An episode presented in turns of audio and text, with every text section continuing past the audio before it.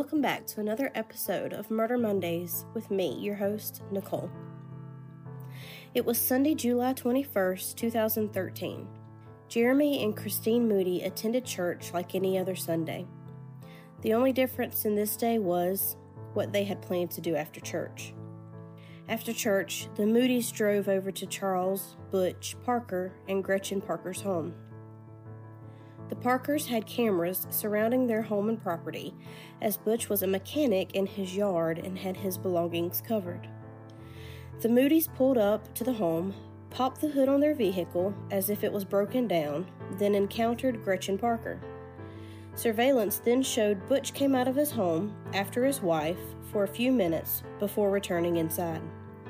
The Moody's followed them inside the home, Jeremy with a gun and Christine with a knife. Jeremy told deputies, and it was also caught on camera. The Parkers said, We don't have any money, and Jeremy said, We aren't here to rob you. Jeremy then said, I'm here to kill you because you're a child molester. Then Jeremy shot Butch twice, once through the neck and once through the chest. He then shot Gretchen in the chest, while Christine then stabbed both bodies multiple times. There were no signs of forced entry. The door was left wide open. Investigators had to wait on animal control to take eight dogs, some puppies, two cats, and chickens out of the house and secure warrants before going inside. Jeremy simply had a clear motive. He killed because Butch was on the sex offenders list, and Gretchen pretty much was in the wrong place at the wrong time. Charles Butch Parker was born and raised in North Carolina. His wife, Gretchen Parker, was born and raised in South Carolina. Together, they live in Jonesville, South Carolina, a small town in Union County. They were married for over 30 years. While they had no children together, they had a blended family. One of Gretchen's kids came from her being raped and abused by a family member. Butch and Gretchen were both disabled, but they worked on cars in their yard. Gretchen was never a registered sex offender. Butch was put on the sex offenders list because his ex wife said he raped his daughter. His ex wife gave him herpes, and when they tested Tina, the child, she did not have herpes. But he was still arrested, and many believe Butch was innocent. Now, here's my interview with Jeremy Moody.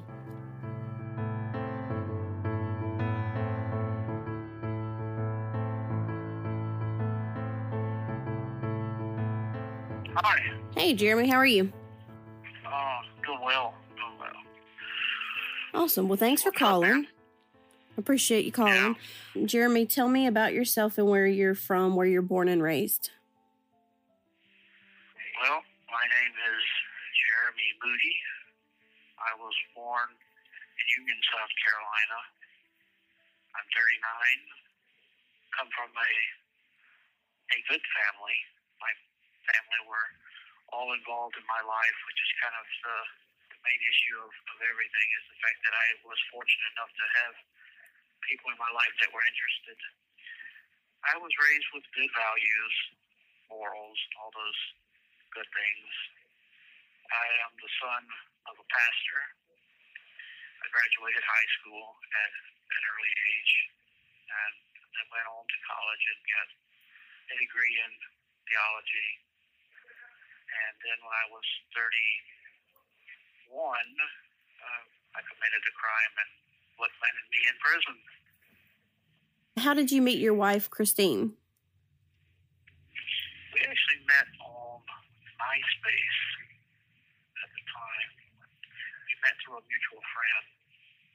And I had commented on a friend's page about some MMA fighter. She thought it was funny. And so we just kind of corresponded. In the skinhead realm of things, it's sort of a small world, even though it's vast and, you know, it, it kind of in all the countries. But everyone eventually knows everyone, anybody that is anyone, if that makes sense. So at the time I was doing a radio show called 88 Degrees with this guy named Martin Cox who died a few years ago. He was with if you ever seen the movie American History X, near the the section of the movie where the band is playing, hmm where the guy goes to save his brother or something from some meeting. Well, the band, the actual band, is a real skinhead band. That's my friend's band called Platoon 14. So we met through him. She flew out from California. That's where she's from, Palmdale. She come to South Carolina. We got married, and that was it. Did y'all have any children? No, she's got a daughter from another marriage, which is my stepdaughter, and I have my own biological daughter, but none together. Do you ever get to see your daughter? No, and see, my daughter is from lives in Philadelphia. When I was with her mom, I was not a very nice person to her. I was not physically abusive or anything like that, and I worked, and I was just not a good boyfriend. I was not supportive. I was distant. I was not involved. So we broke up. At the time, I just loved to travel. I had no attachments to anything, and I had no children, and so I would just travel. And so I ended up going to Philadelphia because I had met her at a rally once. It was in North Carolina. I actually met her mom at a rally. Her mom's a skinhead too, and I'd never been to Philly, and we were talking online, and I decided to just move up there because she needed a roommate, and you know, we ended up hooking up and ended up getting pregnant and all that jazz. So no, I don't. Unfortunately, I don't have a relationship with my daughter. I'm I'm trying to do that now. She's 15 now. I don't know anything about her. Hopefully, you'll get the chance to do that. Yeah, well, see, her mom had wrote me a letter like almost a year ago now. I I sent her a letter because I knew where her parents lived. Her parents her parents despised me. Somehow she got the letter and she wrote me back like less than a year ago, like eight months ago.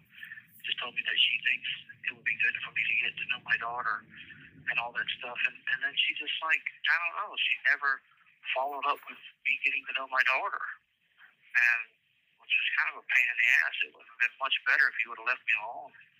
You know, I was coping, but now you dangle this thing in front of me and you just pull it away again.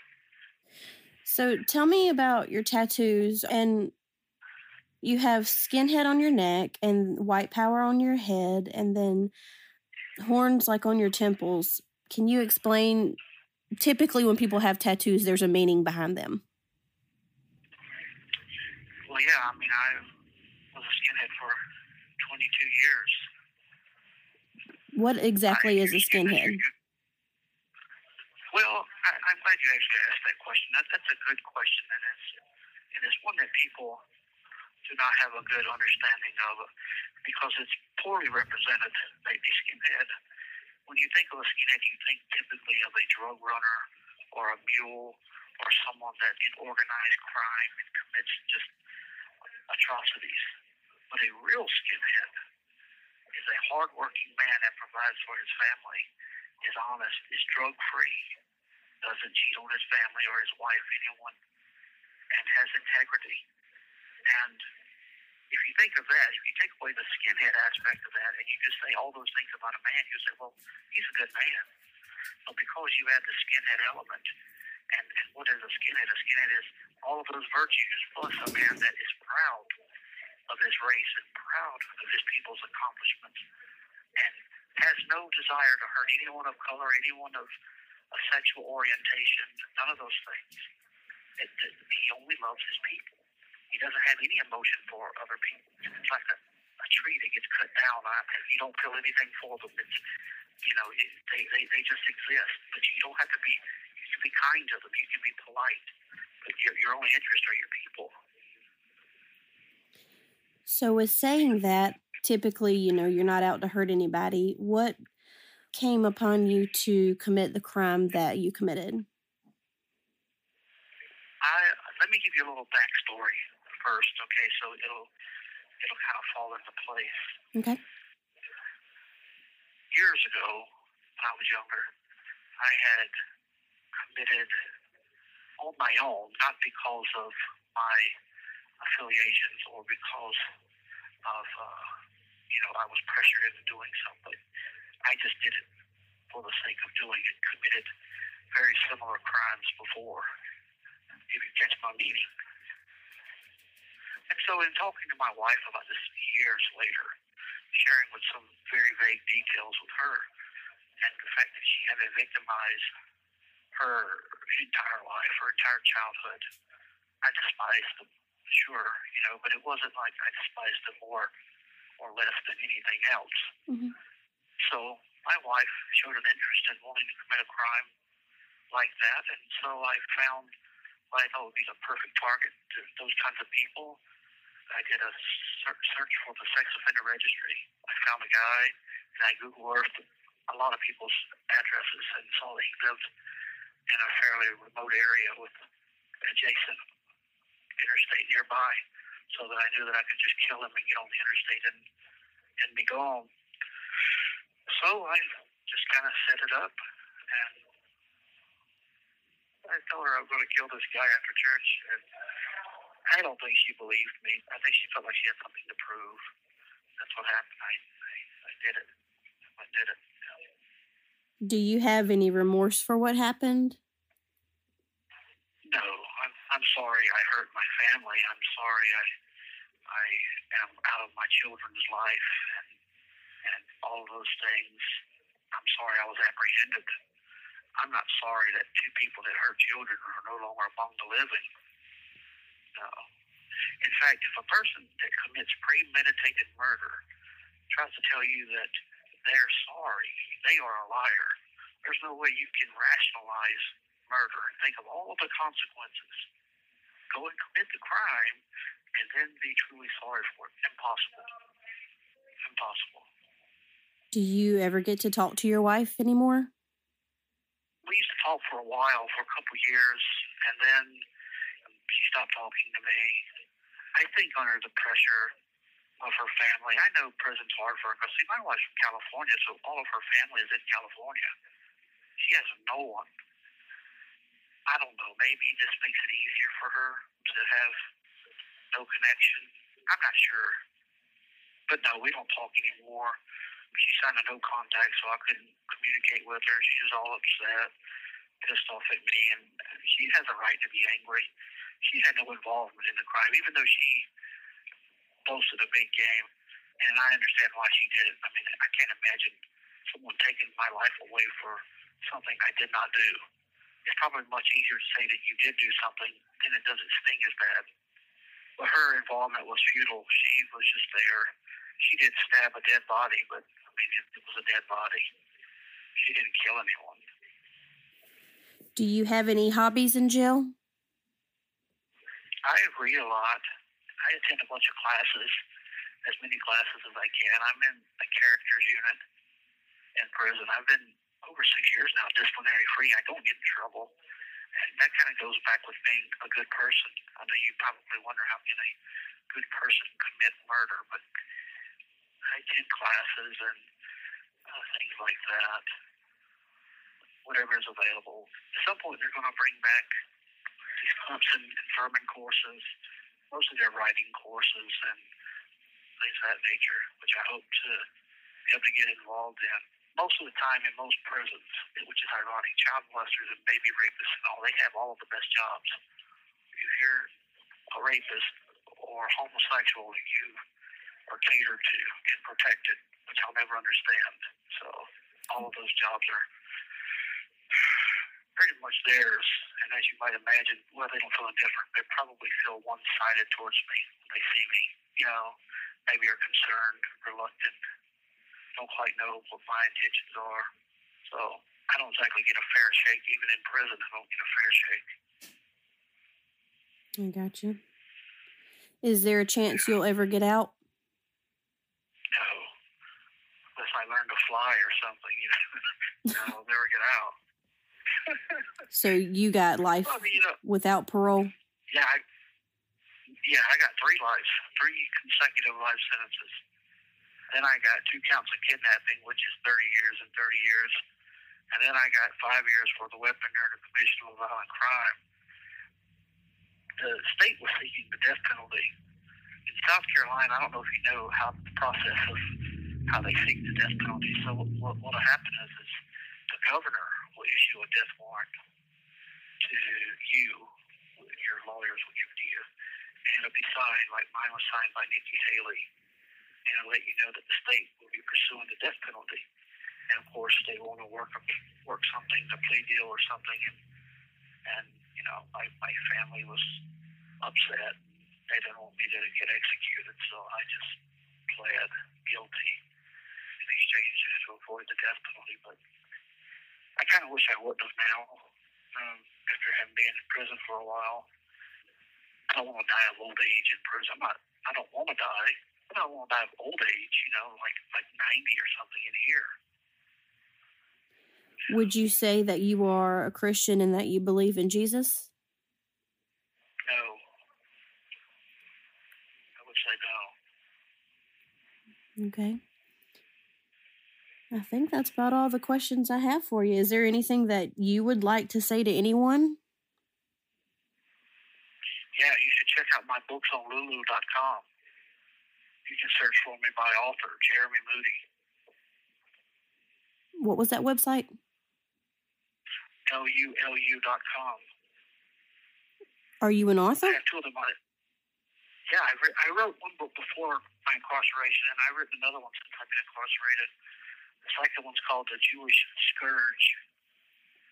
The first one is called Yesterday, Today, and Forever. Which is interesting. They try to use that book against me because I, I, I one of the chapters I mentioned the desire to uh, liquidate sex offenders. That just popped in my head. Didn't you have a list of people that you had intended to continue with? No, no, that's um, that's actually was kind of hyped up. If you don't mind, I would like to address a couple issues that were that are not true. Sure. Well, the list is not true. So what, what actually what happened was the day that they arrested me, there was a guy's name. His name was Lee Preston. He's a, a, a registered sex offender. So when I was cruising through the sex offender registry, it was a debate on who I was going to kill first, Charles Parker or him. And so I chose Charles Parker. And then so what I was going to do was kill him the following day. Well, a few days later, uh, his picture stuck out because I had dated briefly his cousin, and I thought he looked familiar. So we had a rapport, and I knew he smoked uh, marijuana. So I even went so far as to buy a blunt so that I could lure him into my vehicle. And because of Google Earth, I knew that there was a field near his house, and I was going to just tell him, hey, well, we can't do this in the car. You know, it'll leave a smell, and my wife will get mad. I just killed him in the field. But so it was really just one name on the list. It wasn't like a list. It was just one guy's name on, on the back of a power bill with his address on it, mm-hmm. his name and address. The other thing was it said that I was sexually abused by a grandpa or a grandfather, someone like that. My grandfather actually died like 15 years before I was even born, so I never knew him. My wife, however, was sexually abused. I, if, if I had been, I would admit it because it wouldn't be no fault of my own. You know, you can't control what people do. But unfortunately, it did happen to her. It did not happen to me. So I don't know where that came from. Yeah, they mentioned my tattoos and all at court, which doesn't make sense. I mean, really, would anyone have even heard of this charge, my crime, if I didn't have these tattoos? Now, people get killed all the time. It's not a big deal. I don't know why they used my tattoos against me. I'm not sure. Well, thanks for clarifying that. Would you like to know something about this guy? What's that? Um, when see, when you get arrested, they provide you with something called a motion of discovery. Are you familiar with that? No, sir. Well, a motion of discovery is a list of the evidence that the state has against you. That's what it is. All of the evidence, they have to provide it with you so you can prepare a defense. It's called a motion of discovery. So when I was in jail, they my lawyer gave me my motion of discovery. And it has all this information against Charles Parker and Gretchen Parker, right? Both of them were both people. Well, Charles Parker had moved from North Carolina. When he lived in North Carolina, there's a charge, a sexual assault charge on a mentally a mentally handicapped woman. It was a relative in North Carolina. He went to prison for. He moved to South Carolina. He called a second degree sexual offense charge, which is where I found him on the registry on a nine year old girl. Now, this is the part that they didn't tell you is Gretchen actually had a third degree offense charge on the same nine year old girl, which means she either participated or she had knowledge of the abuse. So she didn't exactly die in vain either. Yeah, and it's, it's crazy, isn't it? Yeah, I didn't know that. Do you know most people that have sex charges against children, do you know how much time they get? 10, 12 years, sometimes 15 years. No more than 15 years unless you're a repeat offender. Never get time. And they don't think of the permanent life damages that they do to these children. There was a child's rights advocate that said that sexual abuse casts the, the shadow of a, the length of a lifetime. So you uh, sexually abuse a person, they never forget it. There's no telling what kind of harm it does to them. You know, can they ever trust a person again? Did you destroy their womb? And they can never have children their own. Did you murder their womb? All of the women I've ever met that were promiscuous or what you would consider slutty or sexually cavalier were all victims of sexual abuse. Most of the men in here that I've had the opportunity to talk to that committed serious charges like mine were sexually victimized. So there is a correlation between sexual abuse and criminal behavior, you know? Mm-hmm. And no one seems to care. Mm. But meanwhile, they crucify me for protecting children. Only because of my tattoos. I'm sure it's only because of my tattoos. I wish I had the answers.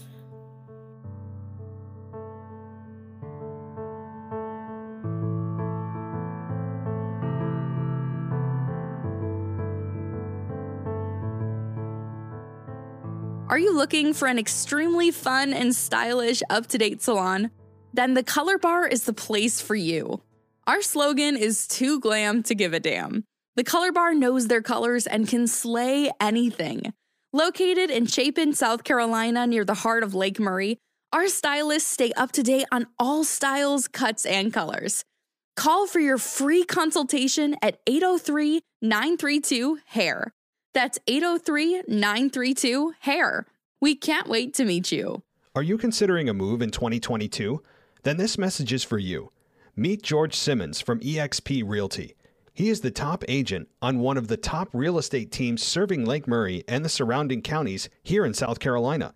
After serving 20 years in the military and 10 years in law enforcement, George continues to serve the Lake Murray community by providing superior real estate representation. Call today for your free home valuation at 803 429 3337 or visit online at buyorsell lakemurrayhomes.com. We look forward to serving you.